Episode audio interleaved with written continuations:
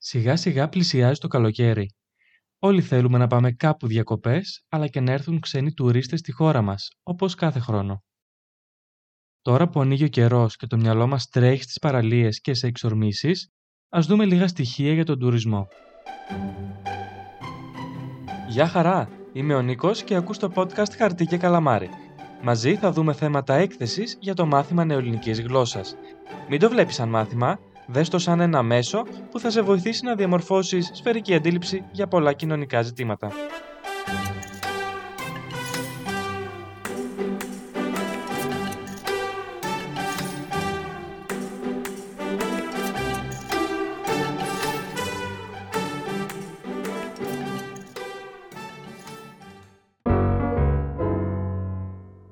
Αρχικά, θέλω να διευκρινίσω ότι οι τουρίστες είμαστε τόσο όταν επισκεπτόμαστε άλλες χώρες, όσο και όταν πηγαίνουμε σε άλλα μέρη της χώρας μας για διακοπές. Έχει παρατηρηθεί ότι ο τουρισμός αυξήθηκε τις τελευταίες δεκαετίες. Μπορείτε να σκεφτείτε το γιατί. Καταρχάς, τα μέσα μαζικής μεταφοράς έχουν εξυγχρονιστεί, είναι πολύ γρήγορα και έχουν καταφέρει να εκμηδενήσουν τις αποστάσεις. Έτσι, μας είναι εύκολο πλέον να πάρουμε το αεροπλάνο, το τρένο ή το πλοίο και σε λίγες μόλις ώρες να είμαστε στον προορισμό μας. Επίσης, οι τιμές είναι πιο προσιτές.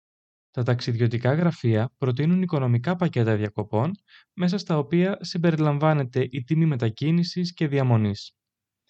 Έτσι, τα ταξίδια έχουν γίνει προσιτά στους περισσότερους. Άλλος λόγος είναι ότι κατακλυζόμαστε συνεχώς από διαφημίσεις, εικόνες και βίντεο που προβάλλουν μαγευτικούς προορισμούς με εντυπωσιακά αξιοθέατα. Με τον τρόπο αυτό μαγευόμαστε από την ομορφιά ενός τόπου και θέλουμε να πάμε να το δούμε από κοντά. Άλλος λόγος της τουριστικής ανάπτυξης είναι ότι ως χώρα της Ενωμένης Ευρώπης είναι πιο εύκολο να ταξιδέψουμε σε μια άλλη χώρα της Ένωσης και αντίστοιχα εκείνοι να έρθουν στην Ελλάδα. Με την ταυτότητά μας και μόνο μπορούμε να ταξιδέψουμε σε όποια χώρα της Ευρωπαϊκής Ένωσης επιθυμούμε. Η τουριστική ανάπτυξη έχει αναμφίβολα πολλά ωφέλη, τα οποία είναι σημαντικό να αναφέρουμε.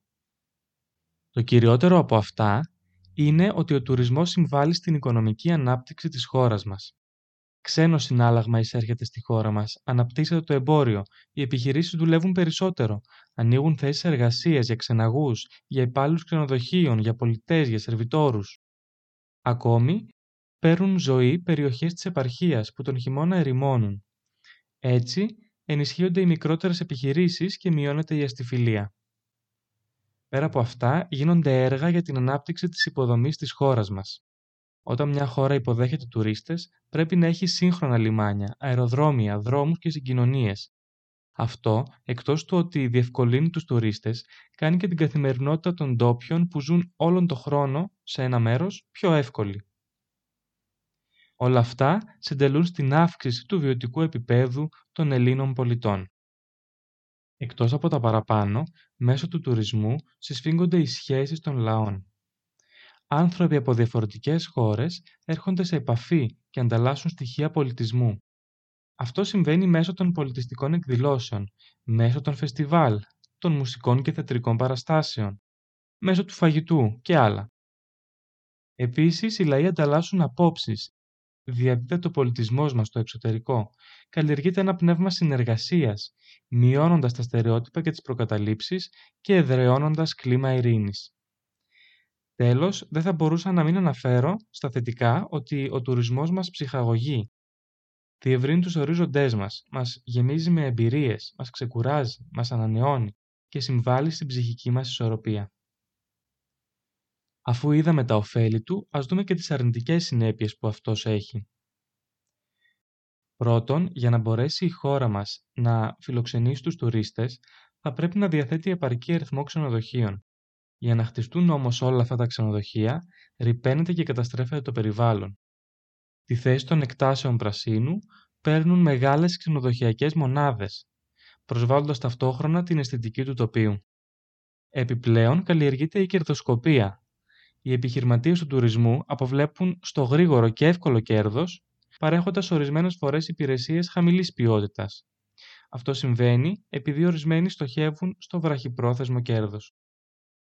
Είναι σημαντικό να τονίσουμε ότι ενισχύονται τουριστικά επαγγέλματα και παραμελείται ο πρωτογενής τομέας, δηλαδή η αλληλεία, η γεωργία, η κτηνοτροφία και άλλα. Ένα ακόμη αρνητικό είναι ότι υποδαβλίζεται, γίνεται δηλαδή πιο έντονη η ξενομανία. Μιμούμαστε ξένες συμπεριφορές, ξένους τρόπους και αλωτριώνονται τα ήθη και τα έθιμα, καθώς υποτιμούνται οι παραδόσεις μας. Ήρθε η ώρα να πούμε ποιες είναι οι προϋποθέσεις για τη σωστή τουριστική ανάπτυξη της χώρας μας. Πρώτα απ' όλα, να υπάρχει σωστή οργάνωση από πλευράς κράτους και επιχειρηματιών στον τομέα του τουρισμού, ώστε να αποφύγουμε όλα τα παραπάνω. Μάλιστα, το κράτος είναι αναγκαίο να σχεδιάσει ένα μακροπρόθεσμο πλάνο για τον εξυγχρονισμό των υποδομών της χώρας. Στόχος θα πρέπει να είναι ο ποιοτικός και όχι ο ποσοτικός τουρισμός. Δηλαδή να επιδιώκουμε να έρχονται στη χώρα μας κυρίως περιηγητές και λιγότερο τουρίστες. Θα πούμε σε λίγο ποια είναι η διαφορά αυτών των δύο. Επίσης, οι επιχειρήσεις να παρέχουν υπηρεσίες υψηλής ποιότητας, να στοχεύουν στο μακροπρόθεσμο κέρδος και όχι στην εκμετάλλευση των τουριστών. Το κράτος είναι σημαντικό να ελέγχει τη διατήρηση της ποιότητας. Απαραίτητη προϋπόθεση για τη σωστή τουριστική ανάπτυξη είναι η προστασία των μνημείων μας, του πολιτισμού και των παραδόσεών μας από τις συνέπειες του μαζικού τουρισμού. Για να συμβεί αυτό, είναι απαραίτητο να ακολουθηθεί μια πολιτική που θα αποτρέψει την εμπορευματοποίηση της παράδοσης στο βωμό του χρήματος. Τέλος, θα πρέπει να προωθηθούν εναλλακτικές μορφές τουρισμού, όπως είναι ο αγροτουρισμός, ο οικοτουρισμός, ο πολιτιστικός τουρισμός και άλλες μορφές. Προηγουμένως αναφέρθηκα στους περιηγητές. Ήρθε η ώρα να δούμε τι διαφορές έχουν με τους τουρίστες. Τόσο η περιήγηση όσο και ο τουρισμός αφορούν την πραγματοποίηση ενός ταξιδιού. Όμως αυτό το ταξίδι αντιμετωπίζεται διαφορετικά από τους περιηγητές και διαφορετικά από τους τουρίστες. Οι περιηγητές νιώθουν την ανάγκη να μάθουν πράγματα, να αποκτήσουν νέες γνώσεις και να ψυχαγωγηθούν. Ένας περιηγητής επεξεργάζεται οτιδήποτε βλέπει. Δεν θαυμάζει απλώς ένα τοπίο ή ένα μνημείο, αλλά θέλει να μάθει περισσότερες πληροφορίες για αυτό που βλέπει. Επιδιώκει να αντιλήσει βιώματα και εμπειρίες από έναν τόπο. Αντιθέτως, ο τουρίστας κάνει ένα ταξίδι για να εκτονωθεί και να διασκεδάσει. Θαυμάζει τα όμορφα τοπία και τις ωραίες εικόνες, αλλά το κάνει αποσπασματικά. Δεν αναζητεί στοιχεία για τα όσα βλέπει. Αυτή λοιπόν είναι η διαφορά μεταξύ των δύο τύπων ταξιδιωτών. Ας μιλήσουμε τώρα για τις εναλλακτικές μορφές τουρισμού.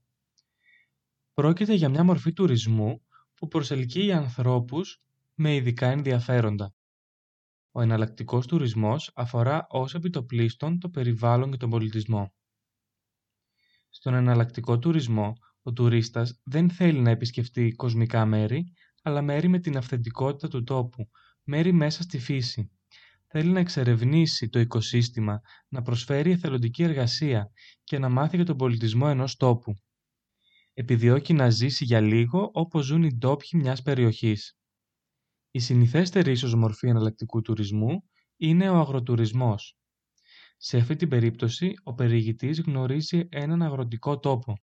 Καταπιάνεται με τις αγροτικές ασχολίες, δοκιμάζει τα παραδοσιακά φαγητά, ζει την καθημερινότητα των κατοίκων, συμμετέχει στις δραστηριότητες της υπαίθρου. Ο οικοτουρισμός, από την άλλη, είναι ακόμη ένα διαδεδομένο είδος εναλλακτικού τουρισμού. Οι τουρίστες ανακαλύπτουν τις οικολογικές ιδιαιτερότητες ενός τόπου, έρχονται σε επαφή με το φυσικό περιβάλλον και συμμετέχουν σε δράσεις για την προστασία του. Ιδιαίτερα η χώρα μας ενδείκνυται για τη συγκεκριμένη μορφή τουρισμού. Είναι πλούσια σε δάση, υπάρχουν εθνικοί δρυμοί, βουνά, σπήλαια, φαράγγια, ανεξερεύνητες άγριες παραλίες. Επίσης, στη χώρα μας ζουν σπάνια είδη πουλιών, έχουν καταφύγιο μάλιστα δύο προστατευμένα είδη ζώων. Η θαλάσσια χελώνα καρέτα καρέτα στη Ζάκυνθο και η φώκια μονάχους μονάχους στην Αλόνισο. Πέρα από αυτά, ένας τουρίστας μπορεί να κάνει διάφορα σπορ στη φύση, όπως είναι η ορειβασία, κανόε καγιάκ, ποδήλατο σε δάση και άλλα. Τα τελευταία χρόνια, ο εναλλακτικός τουρισμός γνωρίζει θεαματική άνοδο στη χώρα μας. Οι λόγοι είναι ότι το μορφωτικό επίπεδο των τουριστών μας είναι υψηλό. Αναζητούν μοναδικές βιωματικές εμπειρίες. Επίσης, ο φυσικός πλούτος και το κάλος της χώρας μας, η παράδοσή μας, τα έθιμα, οι εκκλησίες μας ευνοούν τον εναλλακτικό τουρισμό. Τέλος, η αστικοποίηση δημιουργεί την ανάγκη για επαφή με τη φύση. Οι άνθρωποι στα ταξίδια τους θέλουν να βλέπουν πράσινο και εικόνες διαφορετικές από αυτές της πόλης. Ο εναλλακτικός τουρισμός έχει σημαντικά ωφέλη. Αναπτύσσονται όλες οι περιοχές της χώρας μας. Αναζωογονείται η ύπεθρος. Προσελκύονται επενδυτές σε απομακρυσμένες περιοχές. Αυξάνεται η πώληση παραδοσιακών προϊόντων αναδεικνύεται η πολιτιστική μας κληρονομιά. Δημιουργούνται επιχειρήσεις σε περιοχές αναξιοποίητες. Δημιουργούνται θέσεις εργασίας που θα κρατήσουν τους νέους στην επαρχία, αποτρέποντας έτσι τη συσσόρευση στα αστικά κέντρα. Αναπτύσσονται επίσης δεσμοί μεταξύ των λαών, αφού οι ξένοι τουρίστες συμμετέχουν σε διάφορες εκδηλώσεις, γιορτές και πανηγύρια. Πάμε να κάνουμε μια ανακεφαλαίωση για όσα είδαμε σήμερα. Ο εξυγχρονισμός των μέσων μαζικής μεταφοράς, τα οικονομικά πακέτα διακοπών και η διαφήμιση έχουν οδηγήσει στην αύξηση του τουρισμού. Ο τουρισμός έχει οικονομικά ωφέλη. Γίνονται δημόσια έργα. Ενισχύεται το βιωτικό μας επίπεδο. Επίσης, συμβάλλει στη σύσφυξη των σχέσεων των λαών και τέλος μας ψυχαγωγεί. Ωστόσο, ενισχύεται η κερδοσκοπία καταστρέφεται το περιβάλλον για το χτίσιμο καταλυμάτων, παραμελείται ο πρωτογενής τομέας και καλλιεργείται η ξενομανία. Για να τα αποφύγουμε αυτά, θα πρέπει να παρέχονται ποιοτικές υπηρεσίες στους τουρίστες. Στόχος να μην είναι το εφήμερο κέρδος, το κράτος να οργανώσει μακροπρόθεσμο πλάνο. Επίσης, είναι σημαντικό να μην εμπορευματοποιείται η παράδοσή μας, να αναπτυχθεί ο εναλλακτικός τουρισμός. Στον εναλλακτικό τουρισμό, οι άνθρωποι έρχονται σε επαφή με τη φύση, ζουν για λίγο όπως οι ντόπιοι, γνωρίζουν τα παραδοσιακά προϊόντα ενός τόπου. Έτσι ενισχύεται η ύπεθρος, ανοίγουν θέσεις εργασίας, μειώνεται η αστικοποίηση, γίνονται επενδύσεις. Οι λαοί αναπτύσσουν φιλικές σχέσεις μεταξύ τους. Εκτός από αυτά, αναφέραμε τη διαφορά ανάμεσα σε περιηγητή και τουρίστα. Ο περιηγητής θέλει να λάβει γνώσεις από ένα ταξίδι, να διευρύνει το πνεύμα του, ενώ ο τουρίστας απλώς να διασκεδάσει. Η φράση της ημέρας Όταν ακούμε κάποιον να φτερνίζεται, του λέμε «γίτσες». Η λέξη έχει ελληνική ετυμολογία και βγαίνει από τη λέξη «υγεία» συν την κατάληξη υποκοριστικού «ίτσα».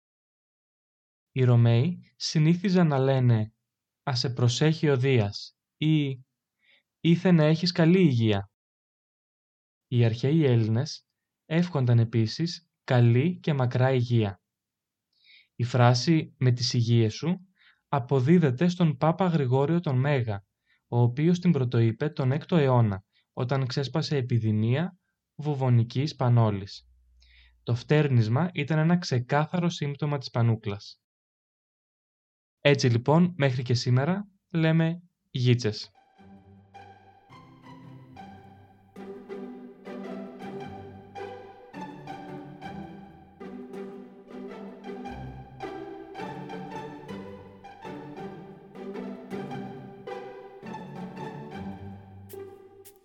Μην ξεχνάς να κάνεις follow στις σελίδες σε Instagram και Facebook για να μου στέλνεις τις δικές σου εκθέσεις και απορίες.